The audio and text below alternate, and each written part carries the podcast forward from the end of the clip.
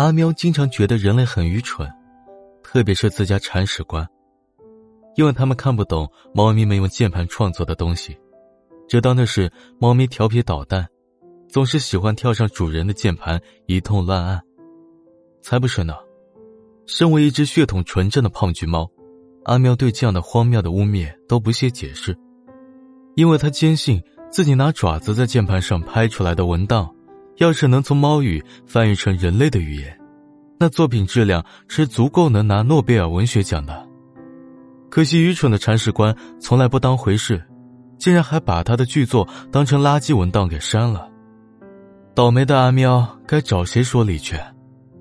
另外悄悄说一声，其实阿喵和其他猫咪一样都懂人类语言，但他从来没想过要用人话输出。开玩笑嘛。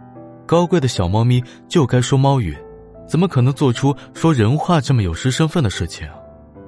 这种事万一被隔壁那只超爱八卦的布偶猫知道，很快整栋公寓楼的宠物猫都会知道，还会把这事当做大笑话聊上个大半年，那阿喵的面子还要不要了？所以说啊，阿喵早就发过毒誓，就算这辈子再没有小鱼干可以啃，再没有毛线团可以玩。也绝不能干说人话这么没品的事情。这些年来，阿喵一直谨慎的保守着自己懂人话的秘密，偶尔灵感来了，就窜上铲屎官的书桌，对着键盘一通高频率的输出，并对自己用猫语创作的成果自鸣得意。虽然最后这些伟大的作品都被铲屎官当作乱码删掉了，没有办法在世界文明史上留下闪耀的痕迹。不过，真正心胸宽广的大师，嗯，就像阿喵这样的，不会计较这些小事。反正有铲屎官喂饭喂水、铲屎梳毛，每天小日子过的都是从头舒服到脚，猫生巅峰也不过如此了。所以作品被删时，拿猫语对着铲屎官骂骂咧咧几句就得了。至于自己的作品究竟能不能拿诺奖，并不十分要紧。只有一次，阿喵违背了自己的誓言。就是他的铲屎官，那个年轻姑娘，因为遭受失业和失恋的双重打击，独自躲在家里痛哭了大半夜的那次。这姑娘以前遇到点小问题、小挫折的时候，阿喵处理起来都得心应手，不就是卖卖萌、蹭蹭腿，外加把自己塞进对方怀里撒撒娇吗？很快就能让萎靡的铲屎官振作起来，愁苦的脸上也会重新写满笑意。偶尔问题稍微严重一点。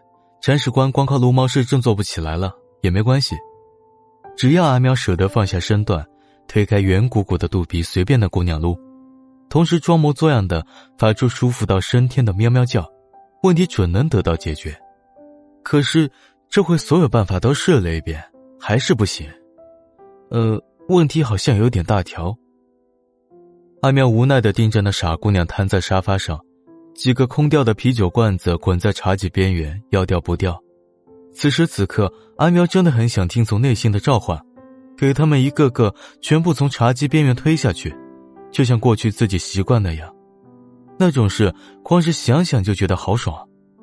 但这一次，阿喵非常努力的管住了自己的爪子，他小心翼翼的把茶几边缘的罐子、杯子都推回到桌子中间，然后跳上沙发。费劲巴拉的拖了毛毯过来，给已经醉得半梦半醒的姑娘盖上。不得不承认，她那稍微有些超重的体重，这时候还真有点碍事。呃，是时候把每天两分半钟的锻炼计划提上日程了。不过这都是以后要考虑的事情，眼下最要紧的是怎么才能让伤心到极点的铲屎官感觉到真正的安慰开心。看见他泪痕布满脸颊，嘴里还喃喃念叨着。根本没人喜欢我的可怜模样，阿喵只觉得心抽抽的痛。哎，这傻姑娘怎么会这么想呢？她明明那么好，那么那么好，比全世界的小鱼干和毛线团加起来都更要好，可是她自己却不知道。阿喵一直都很想告诉她这一点。事实上，他过去做过很多事情，包括卖萌、蹭腿、露肚皮，都是在拐弯抹角的对她说。亲爱的铲屎官，你真的很好，不然的话，像我这么优秀可爱的小猫咪，眼光那么高，怎么会愿意亲近你呢？哎，也不知道这个笨蛋究竟听懂了没有。没办法，阿喵脸皮太薄，有很多话都不好意思直接说出口。可是啊，这世上有许多悲伤的人，他们落入了自我怀疑的陷阱。这时候，光靠一些含糊不清的暗示，已经不够将他们从黑漆漆的井底拉出来了。那些安慰的话，必须直白的、大声的说出来才够劲。阿喵突然下定决心，这一次，他要对自家铲屎官说一回人话。什么先前发过的毒誓，什么整栋楼其他猫的笑话，老子通通不管了。哼，别人家的闲话关我屁事？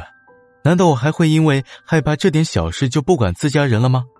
下一秒，胖橘阿喵气势如虹的跃上书桌，熟练的打开电脑和文档。硕大的猫脸倒映在屏幕上，伸爪对着键盘，啪啪啪一通输出。即使对于已经达到文豪水准的阿喵来说，这次的稿子也挺难写的，所以他反反复复的修改了一稿又一稿，真的是这辈子都没这么认真过。直到黑夜散去，清晨的微光透过窗户涌进房间，阿喵才心满意足的收回爪子，打了个哈欠，又跳回沙发，把自己缩成圆圆一团。意味着铲屎官睡着了。再过一会儿，沙发上的姑娘就会醒来，她会惊喜的发现，大胖菊正缩在自己怀里，睡得非常可爱乖巧，那样子要多治愈有多治愈。不过，更大的惊喜还在后面。只要她起身，被电脑屏幕发出的光吸引到书桌前，就会发现屏幕上有一封写给她的信，她一定会被信中的内容感动到哭。不再为过去的挫折和纠结自责，又有信心好好生活。毕竟那是他家猫咪这辈子最好的作品，也是他说的唯一一次人话。献给全世界最好的铲屎官，我永远爱你，喵喵喵。